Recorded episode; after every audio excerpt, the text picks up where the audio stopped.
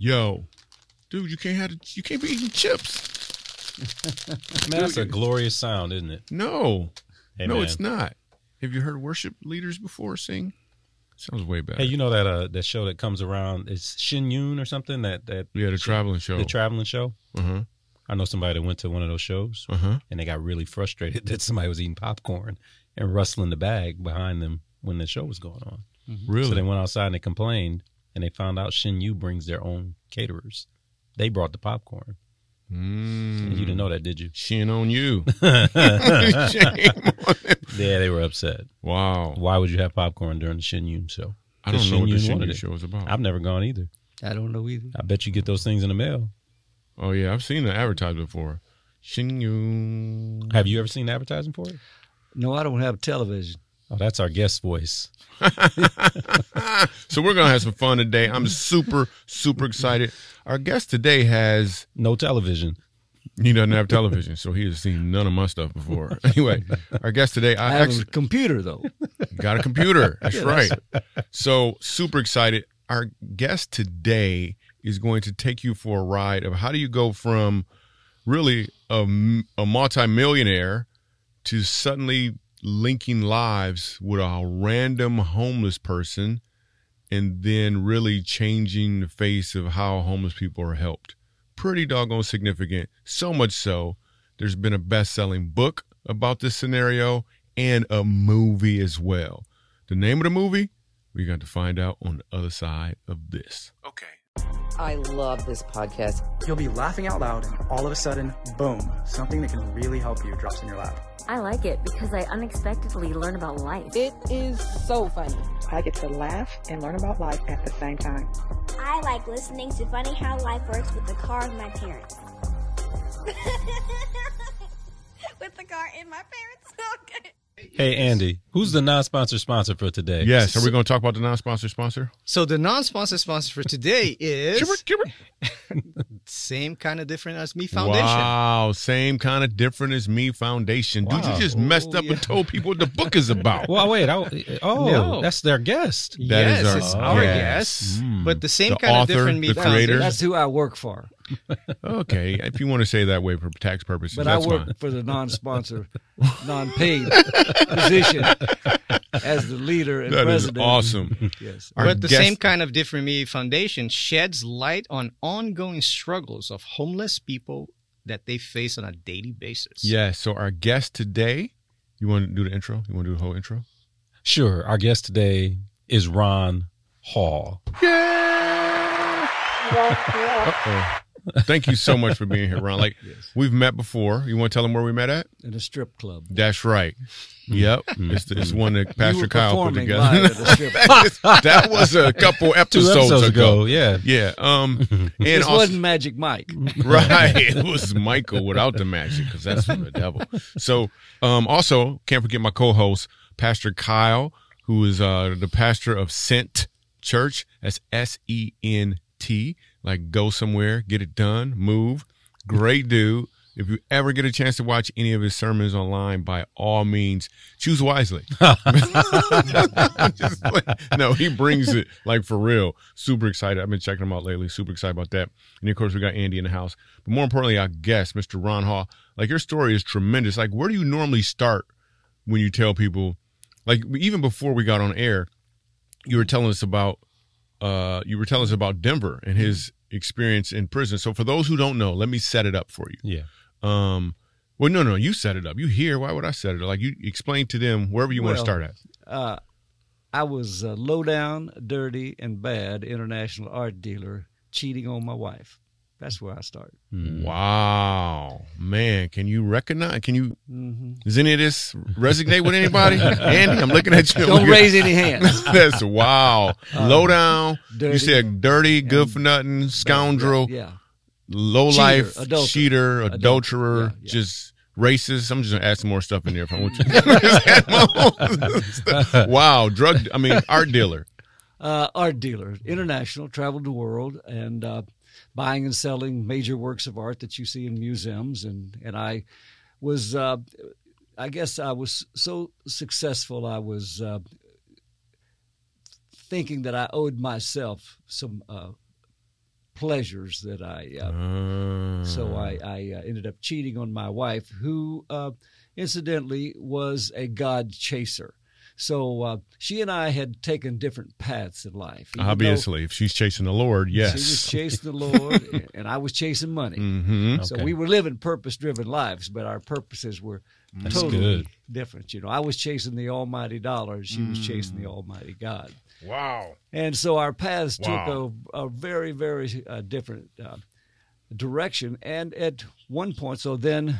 I realized uh, I was about to get busted because I had confessed to my lawyer that I was I was um, having an affair and was uh, kind of checking out what my options were as uh, because I was going to have to come clean. You told soon. your lawyer that?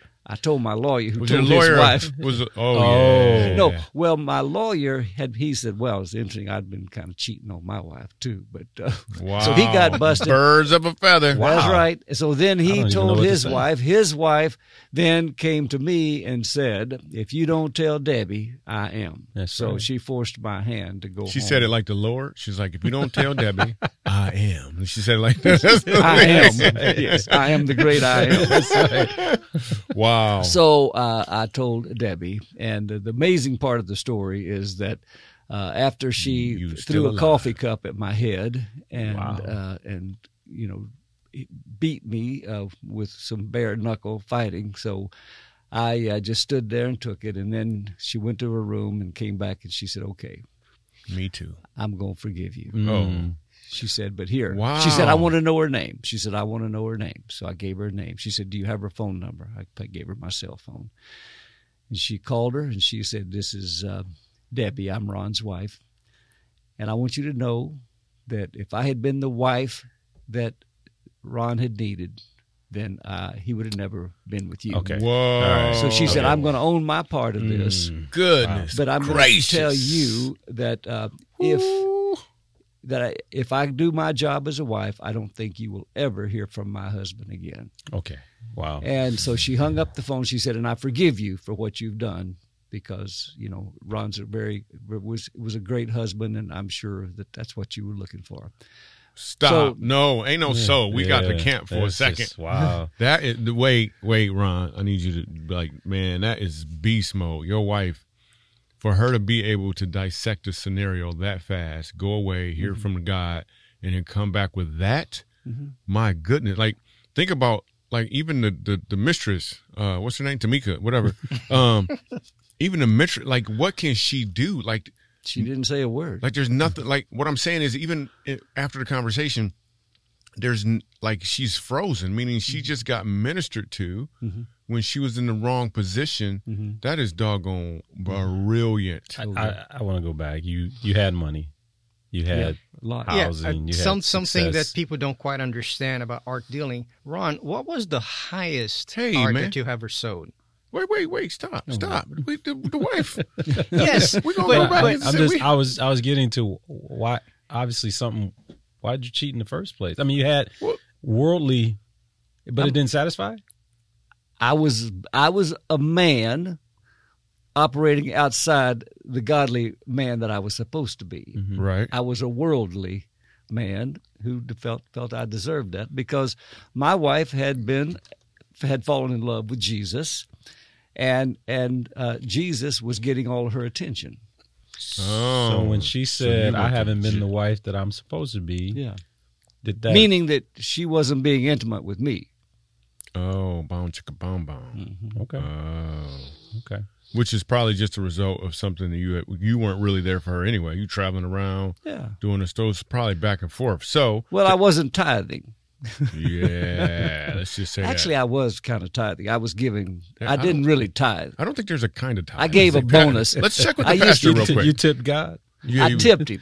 Did wow! You, did you, did you, I tipped him good though, but it, it only happened if I made money, not if I didn't make money. So I didn't, he didn't get him something every day or wow. every month, you know, every so, week. So to Andy's question, what what was the highest? What, what was a what's a nice?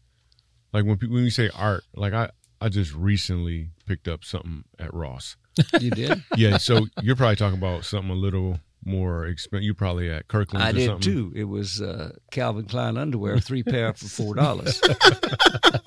See, so what's the most expensive art piece that you dealt? Uh, in excess of twenty million dollars, thirty million dollars. I've done several. Private, I've done I've done a lot of those. To a museum or to a private buyer? Uh, I've done both, okay. Museums, privates, all over the world. So there are people in this world that in was... In fact, before I walked in this room, mm-hmm. uh, I was on the phone with Japan, okay. client in Japan.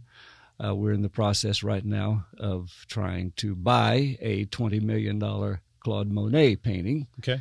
And mm. uh, and I'm pro- in the process of trying to sell a, a twenty million dollars Frida Kahlo painting to a museum in Japan. Okay. Wow, right. That is so right. cool, man. Hey, yeah. hey if if, they, if the deal don't go through, let me know. What? Because I'm in my living room. I got this I got this wall. Yeah, I, I need some humor. I don't, I don't know what to do with the wall in my living room, so I might yeah. pick that up. But for, for a listener's perspective, we think about real estate transactions. We know the agent gets like six percent mm-hmm. out, in the best case scenario, maybe seven percent. What does an art dealer get in terms of percentage of sale on a typical sale like that? Well, the art dealer is the last one yep, to get paid, paid mm-hmm. and uh, then they negotiate everything they can out of you, and so you always want it to go through. You know, it's people think you get a ten percent commission, you start asking for a ten percent commission, and then sometimes you end up maybe with a one percent commission. Sure. Hey, okay. man, let's go but back to the wife, payday. Let's yeah. go back yeah. to the wife. Like, that was pretty doggone amazing. Like. Yeah. So, and let's tie in your question as well. So, based off of who you are mm-hmm. at this point in your life, or at that point in your life, what percentage of your commission was your wife getting from you when you were out there selling, making all of this stuff? Like, what percentage of you, if she deserved a hundred? No, she didn't get it. We it all went. No, no, not the money. Money. I'm not talking about money. Oh, oh. I'm talking about of you time. As a husband. Yeah. My time? Yeah. Mm-hmm. No, you as a husband, your time, yeah. your attention, all of that stuff. At what what percentage was she getting of you? Let's say she deserved a hundred percent husband. You were giving her about what at that point? Would you say as a as a rotten scoundrel person? About it was about a real estate commission. Yeah, about six percent. Yeah, real estate commission yeah. went down to three percent. Oh, yeah, yeah. down to three. Yeah, for the wow. if you just on wait a second. Side. Last time I sold a house, it was six. yeah, yeah. It's well, three for the you, seller's agent, was, three for the buyer's agent. Scoundrel, remember? Yeah. He was, yeah. Your wife has passed away now. She has. She okay. she went to heaven. At this point, though, when you got busted, how long had you all been married? Uh, we've been married eighteen years. Okay, and then after that point. We we lasted another twelve years after that wow. until she went to heaven. Okay.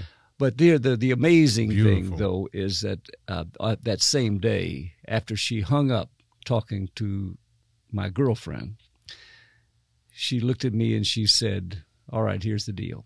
Mm-mm-mm. If you promise you will never do that again, I will forgive you and I'll never bring this up again." She said, "This will be Christ-like forgiveness. I'm going to throw your sin as far as the east is from the west.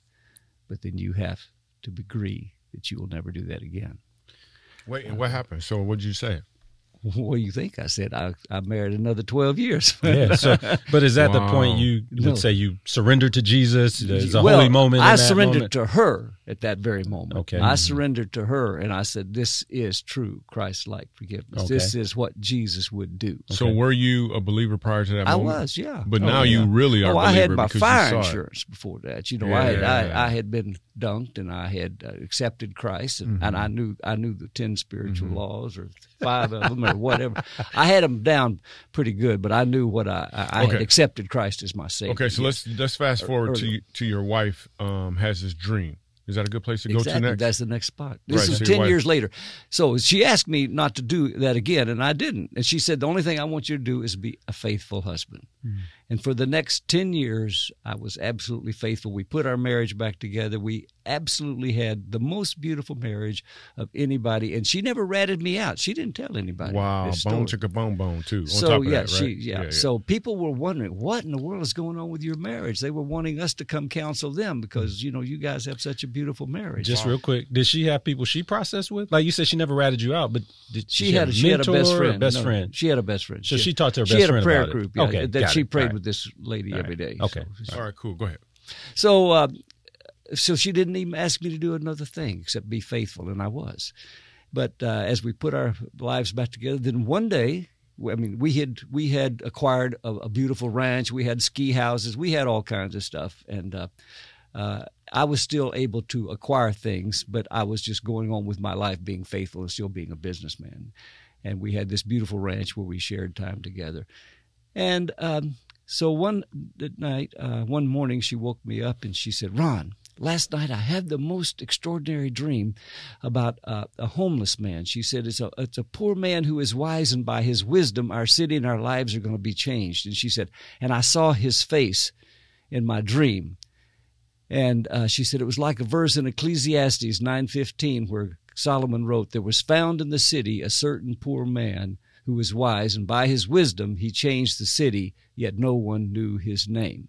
Wow. And she said, "Would you go with me to look for this? This is a really, I want to know if this dream is from God. I want to, I want to, I want to see." Wow. So it's crazy. Had she I knew had she dreams like that before? She ever? had one other okay. dream right. like that that had been a spiritual dream that, mm-hmm. that came, it took ten years for it to become a reality. Okay. All right. And uh, so I went with her that day. Instead of going to my ranch, which I was going to that day, or my art gallery, I had, you know, different places to go. I said, "Okay, let's go." So we loaded up and we went down, started driving the streets of Fort Worth, Texas, where we were living at the time. And we had just moved back to Fort Worth. We had been mm-hmm. living mm-hmm. in Dallas, so we'd only been in Fort Worth a few, maybe two or three weeks. Mm-hmm. And um, so we started driving, and we didn't see anybody, this man of her dreams. So we saw a lot of other people that we were driving slow, and they thought we were uh, either trying to buy drugs mm-hmm. or, or trying to bust them. So, right. you know, we right. we looked yeah. very suspicious, yeah. you know, driving uh, a very expensive car. Either the police car. or your customer. Yeah, yeah, very slowly in an area right. that was mm-hmm. p- populated mostly Got by uh, homeless and street people. Right. So um, we set, we volunteered that afternoon. We happened to, to drive by this old uh, Union Gospel Mission, which was just a rundown old uh, cinder block building uh, with, uh, uh, you know, a big chain link fence around it. And so we went in and started volunteering uh, to serve an evening meal. And she saw, she, her idea was, if we stay here long enough and my dream is real, the man of my dreams will come through here for a meal at some point. Mm-hmm. She looking right over you, though. She like, that ain't him. yeah. Right, right. He ain't the man of my dreams. I'm looking for somebody else. Exactly. Right. So uh, uh, we'd been there a couple of weeks serving an evening meal, and and all of a sudden, um, you know, the men were ch- exiting the chapel service. They uh, mm-hmm. in a homeless mission, uh, mostly the gospel missions, of course, they have to listen to a gospel message before, before they get they the free eat. meal. Mm-hmm. So these guys know right. more about the Bible than most of us yeah, because they, like they have to hear it three times a day if they're going to eat. Right. And so uh, they're coming out of the chapel, and then and another side door that had nothing to do, it was just kind of an exit door for the mission. This guy storms into the mission and starts screaming, "I'm going to kill whoever done it." And he was this big guy with uh, no shoes, no shirt, and just some raggedy old unzipped breeches. And he's screaming at the top of his lungs and knocking the tar out of anybody that was there. "I'm going to kill whoever done it. I'm going to kill whoever stole my shoes." And obviously he didn't have on any shoes. So, mm-hmm. and uh, so he is just tearing up the whole place and just beating the crap out of everybody there. Mm-hmm. And uh, and I'm scared to death. I've never been so scared in my life because this is really not a place that I wanted to be. I was right. doing this for Debbie. This mm-hmm. is the first thing she had ever asked me to do since right. uh, my uh, infidelity. Infidelity. Yeah, yeah you got it. And that had been ten mm-hmm. years. I'd almost forgotten about it, but I really hadn't. Mm-hmm. So. Um, I hit my knees, not praying, just out of fear. I just hit my knees behind. I was behind the stainless steel serving counter, mm-hmm. and uh, she's standing next to me. But you know, in the stainless steel serving counter, they have holes back there where they keep pots and pans. Mm-hmm. You know, and so yeah, we were using all the pots and pans, so the holes were empty. So I could stick my head in one of them like an ostrich, and so uh, I stuck my head in one of those holes, just trying to protect my face because uh, I got knocked out in the Golden Gloves one time and smashed my nose. Yeah, and I, yeah. and I never wanted to take another punch yeah. in the face, and I could feel the fight getting closer. And that to was me. Probably a black dude too. Knocked you out. He was, yeah, absolutely. And it was big. Yeah, it was, yeah. So I got to protect my face, but, and my, he was but, my, but my wife can keep standing. Right. He was angry. So anyway, I. Uh, all of a sudden, yeah, I'm, did you I'm, protect her at all at this point? Where was she at? Now, why are you trying to knock me down again? I'm just saying. Never mind. You don't, you don't got to protect her. You're not the man of her dreams. Well, but anyway. I did. I, yeah. you, I had a clarity of thought for a moment. Well, I wonder what happened to Debbie. That was her name. That's in the past tense. Yes, it like, was because I'm already taking care of myself. I wonder whatever happened to her. So I take my head out where I can see what's going on, and I see her that she's jumping up and down like a cheerleader on the sideline of a football game. She's still behind the stainless steel serving counter, though. Mm-hmm, mm-hmm. She said, "That's him. That's him." And I look up and I said, "That's who?" And she said, "That's the man in my dream." And by then there were about twenty men engaged in the fight, and it was bloody pandemonium in the dining hall. And I said, "Which one?" And she said, "The one who threatened to kill everybody." And then she looked at me. I was still down on my knees. And she pointed her finger at me, and she said, "And Ron, I believe I heard from God." That you're supposed that to not you, be an ostrich. That you're supposed to be his friend and find out if my dream is really from God. Wow. And I looked wow. up at her and I said, "But Debbie, I was not at that meeting you had with God. No. If I'm going to be friends with somebody who wants to kill everybody, I need to go talk to God myself." No, so, here's what you actually said. "But Debbie, Debbie, Debbie, I'm not supposed to be there, there, there." Your head was still, in, it was still in the sink. This was well, the ultimate it was. Payback. And so, um, so I'm asking one of the other Uh, homeless dudes is helping to serve, and I, by then I'm standing up, and I said, "Well, what's who is that crazy man?" Mm-hmm. He said, "Nobody knows his name." Wow! Mm. But most people call him Goodness either gracious. suicide, because messing with him is the equivalent of committing suicide. And other people call wow. him the lion of the jungle, because he's been on the streets longer than anybody can remember, and he rules the streets with fear and intimidation. Wow! So, so she, he said, Mufasa, he said, he Mufasa, said, Mufasa, Mufasa. And I said, "You." He said, "You just need to stay away from him because oh, wow. he'll, he'll hurt you." Good. And I said, "Thank gracious. you. That is some really good advice, opposed He's to like, what my wife is telling me." You was like, "That's from the Lord, right there. Yeah. Stay away from him." But it wasn't. I thought it was. Right. I was believing him over my wife. But yeah. anyway, that that night, um, I did have a little talk with God, and though I didn't hear an audible voice, I know that He told me that being friends with a homeless man is a small price to pay mm, mm, mm. for the forgiveness that he and Debbie had shown me. Goodness. And so for mm. the next day, I began a daily five-month pursuit uh, in search of this homeless man. I didn't have to search too far because I knew where he was. I could find him, but he would run from me and go hide, and I wasn't going to go in the bushes trying to get him out. Mm. So um, he, we did this five-month cat-and-mouse pursuit until I finally got him in my car. That's another story. Wow. That's, so if people watch the movie or read the book. So the name of the movie, I don't know if we said it or not, but let's go ahead and say it again because Andy kind of said it, but his voice was really high-pitched when he said it. Same Kind of Different as Me. Same Kind of Different as Me. I've seen the movie. Mm-hmm. Super powerful. Here's one issue I run into sometimes. Sometimes okay. I tell a story, and it's the same issue you have. You tell the story so good that the movie is the movie is pretty good, but you're a great storyteller as well. Like you're really great. Like, well, it's of course really, you were there for I, most I of it. I lived it. You lived it. I've lived you it. You didn't see it all though, because your head was down in the sink. but, but so powerful. The movie can't capture that five month cat and mouse. As well as no, no, we don't even try to. We yeah. we compressed the movie into it was like that's the next day. Yeah, you know, the same day that yeah, we you we go find all that. Yeah, well, there is now the book. How many years in the best-selling list? Three. Uh, the you book said. was the three and a half years on the New York Times best-selling list. Mm-hmm. It was the number one New York Times bestseller. Yeah. Uh, then we have the sequel called Working Our Way Home mm-hmm. that uh-huh. tells of the rest of the story, which, uh, you know, at some point I'll tell Be- you the rest of the story. Because you guys lived together after this. We won't get into that right now, but okay. you guys yeah. you guys lived together for eleven, how long was it? You, eleven years. You in Denver, yeah, the, we the homeless roommates. man. They were roommates but, yeah. for eleven years. Is he still alive? No, he's okay. in heaven with okay. Debbie. Okay.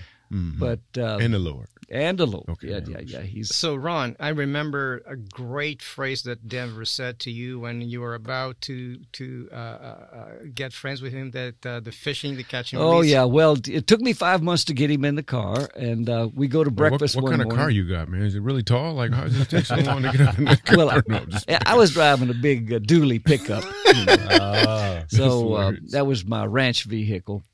and uh, But... Um, So I, I, I took him to breakfast one morning, and um, we're sitting there, and uh, uh, this is the first time we'd ever been to sat down together, mm-hmm. and, and it was it was kind of crazy. So he wasn't saying anything to me, and, and I was trying to break the conversation. I said, "Well, I know your name's not suicide. Do you mind telling me your name?"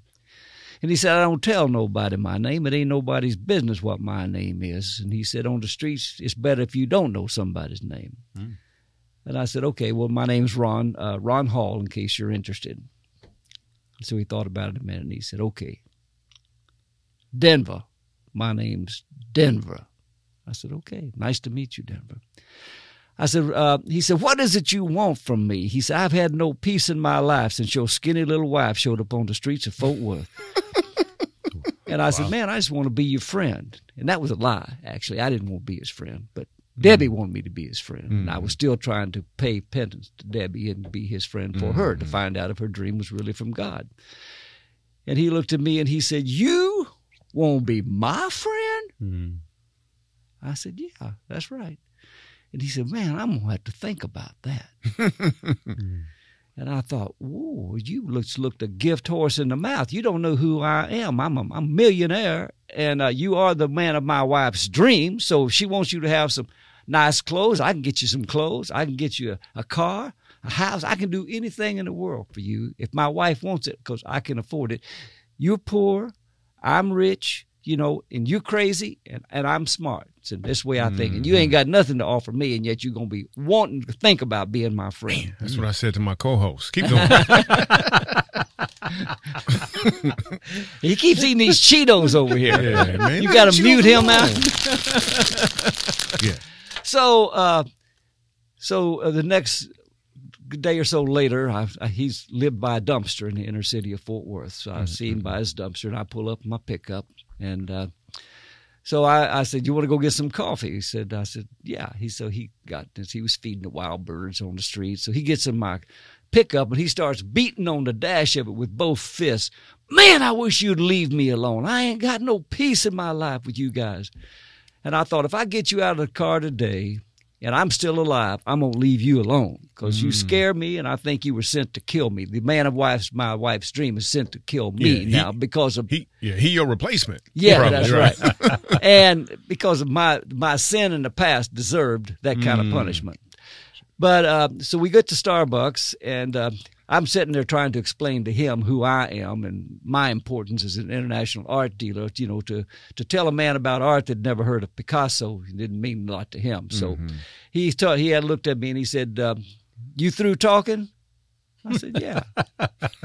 That's what I say to Michael a lot. Yeah, and he said, "Okay." He said, uh, "I've been thinking a lot about what you asked me." I said, "What did I ask you that required any thought?" Well, you asked me if I'd be your friend.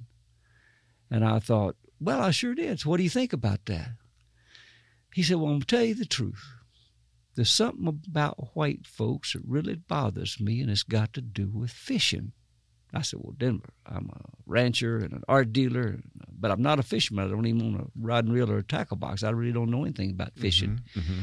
He said, but I bet you can answer my question. I said, okay, so go ahead and ask. He said, okay, he said, I heard when you white folks go fishing that y'all do this thing you call catch and release. I said, well, of course we do. That's a sport, man. You don't get it? He said, no, man, I don't get that at all. Because back in Louisiana, where I grew up on the plantation, we'd go out in the morning, we'd dig us a can full of worms, we'd cut us a cane pole, we'd sit on the riverbank all day. And when we finally got something on our line, we were proud of it. And we'd take it back and share it with the rest of the folk.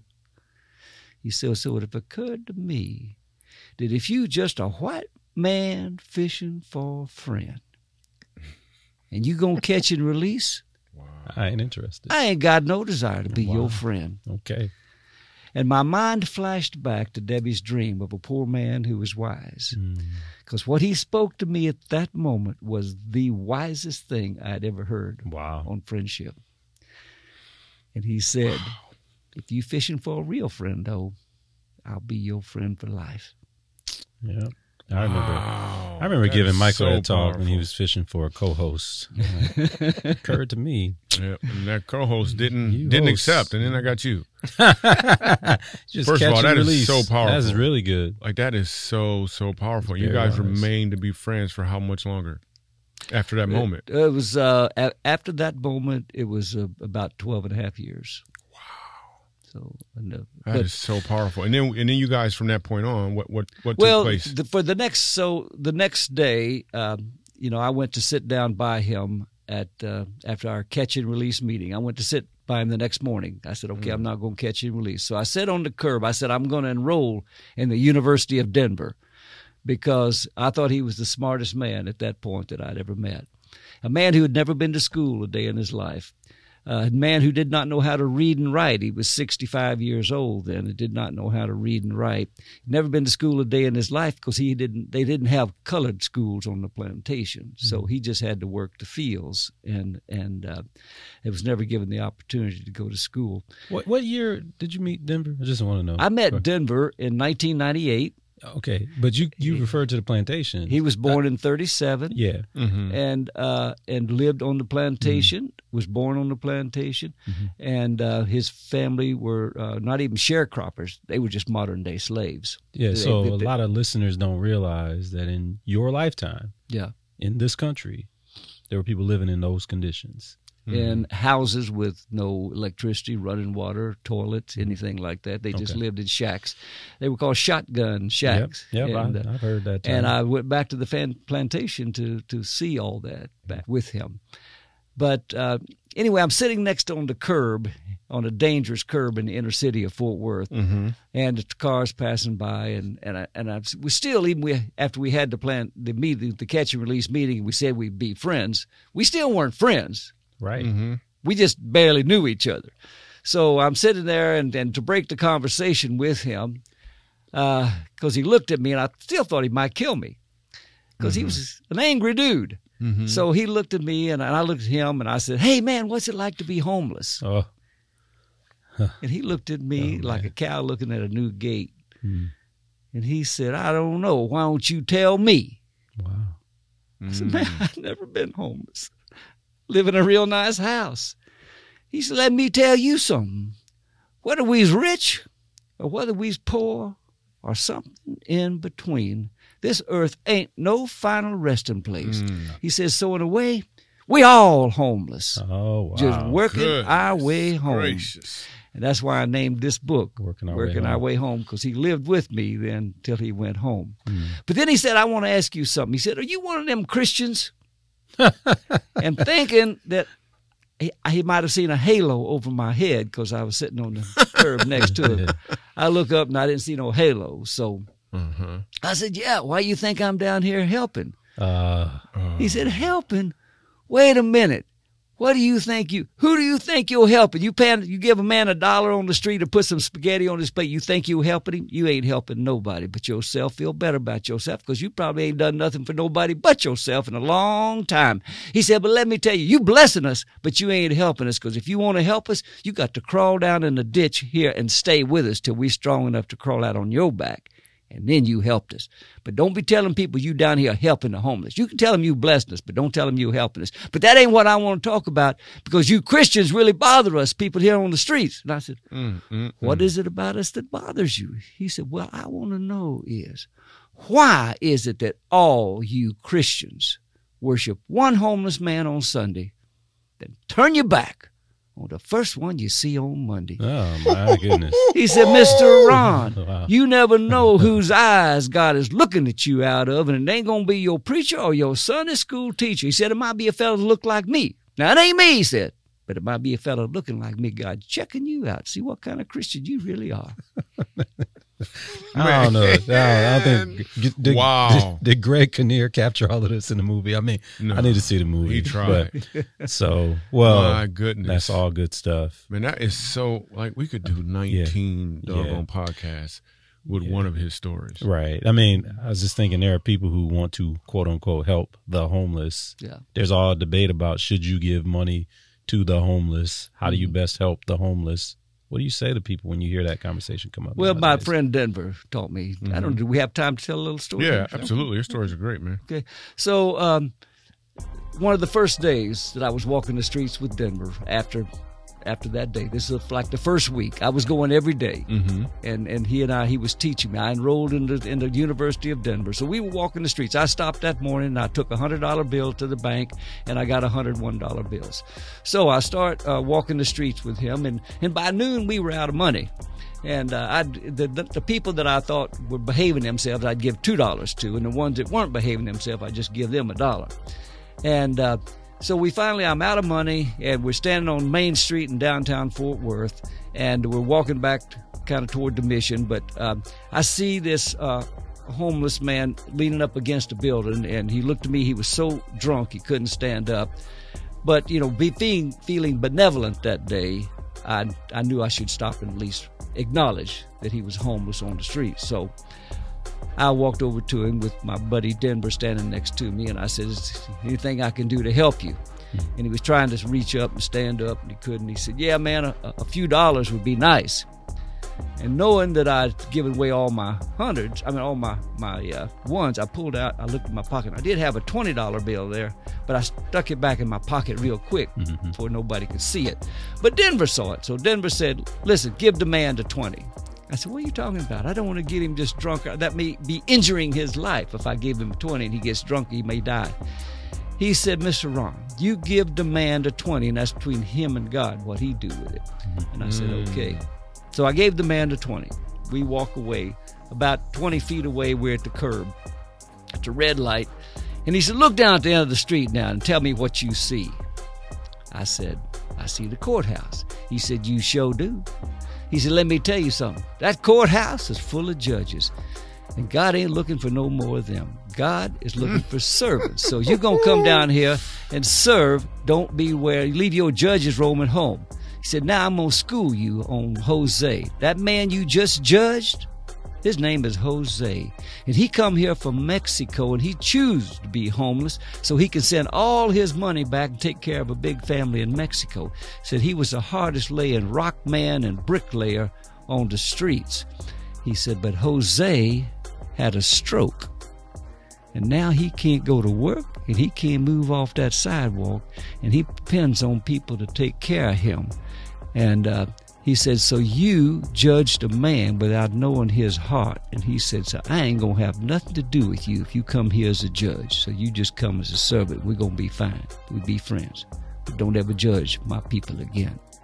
Whoa. Wow. So listen, I have never done this before, but I'm going to let you guys know that is the off-the-cuff moment, mm. period. My goodness, do not judge a person by the outward appearance. God looks at the heart. You should try to give it a chance too. Boom. My goodness. So we wow. went back. I got Jose an apartment. We got him some medical help. We ended up getting him back to Mexico eventually. But, uh, yeah. You know, he, wow. so, so, you know, you, you ended up giving Denver housing. So when you tell this story, like, so at some point he's off the streets, mm-hmm. but did you all keep going back to the streets? Oh, yeah. Okay. Yeah, absolutely. Right. Absolutely. That is yeah. awesome, man. Okay. I tell all those stories here yeah. and Working well, Our Way Home. You guys got to get the book, Working yeah. Your Way Home, yeah. Working My Way Home. Is it on yeah. audio as well? Working Our It's on audio, yes. Did you do the reading or somebody you had somebody No, we have two actors, and actually the one that, that reads Denver's part sounds just like him. I mean, oh. I listen to it, man, I just tear up. Because I'm just wow. listening. I'm just like I'm back with my friend, and I listen wow. to him talking. And, I uh, am going to get the book. I'm an yeah. audio person for sure. So, Kyle, if you're one of them reader people, that's your copy. Thank you. Working Our, Our Way, Way Home, home. Oh, wait, y'all by together? Ron Hall. Y'all together? Why y'all say it at the same time? Working, Working Our, Our Way, Way home. home. Working Our Way Home. Working, working, working our guest. way. Oh, you got to get no, Quran. It's, it's yeah. Jackson. He told me the only reason that he was, and, and of course, he's the one that prophesied that Debbie would, would go to heaven. He told me the day it would happen, and it did. He spoke at her funeral, and he stood up and he told, he said, "You know, for twenty-five years I lived on the streets and nobody ever asked my name." And he said, "I was a mean man. I was a bad man. I was full of hell." And he said, "But Miss Debbie, she saw through all that anger and confusion, and she saw straight to my heart, and she kept blessing me and blessing me and blessing me. She never gave up on me until she finally just blessed the hell right out of me." Wow. You heard that. Go that's bless the, the hell out the, of that's, somebody. That's the takeaway. Yeah. That's right. Wow. I don't know when this, when this is going to air, but if it's Christmas, you need to go and bless the hell out of somebody, or uh, if it's New Year's, or if it's today. One thing I do want to say with regards to what Ron said, he there's a line that he kept going back to where you said you had a catch and release meeting. Right. I think it's significant to take that phrase and look at your current friendships mm-hmm. and ask what God would have you to do with that relationship. Is it a catch and release situation? Do you need to release it? or do you need to be, do you need to catch it and hold on to it? And then ask yourself as well, who are you? Are you, are you worth keeping? Are you a, a, a release relationship where you're not really as valuable as you could be? Or are you in a position where you are keepable? Like, evaluate those two things and just really ask the question, like, how am I showing up? Am I really there for them, or am I just there for me? A better answer would be that you're actually there for them and him with a capital H. Mm. I appreciate you. I love you. You guys are amazing. It is funny how life works. And there is a phenomenal book out there in audio too. Just funny. Well, no, no, works. I want to push this, man. I want everybody. I want everybody that I know to go and okay. get. The, I mean, you can. My book is somewhere available. I ain't gonna mention it, but uh, Walking Our Way Home working, is amazing. Working. working Our Way Home, yeah. And then you also have go see the movie. But there's also a book, Same Kind of Different as Me. I saw this movie. This dude looks just like my boy Patrick. Mm-hmm. Remember the dude who got twenty-two kids from oh, Grand Rapids? Yeah, yeah, he looks just like him. Anyway, um. get these books and the stories and the understanding that you'll get as a result of it, or go see the movie. If you're like me, I'm probably going to watch the movie again because we had this experience today. Mm-hmm. You got so many stories, a story about going to the prison and the hole and all of the, oh my gosh, we got to have you back on again. This was completely one hundred percent amazing. I appreciate you guys. Go get a copy of this book, download it. I'm actually going to download it right now on my phone. You guys want to listen and hear me do it? That'll be weird. Anyway, you guys are out. For uh, Picasso at SENT Church, for Andy as well, and then for my amazing guests. We appreciate you guys. We love you. Deuces.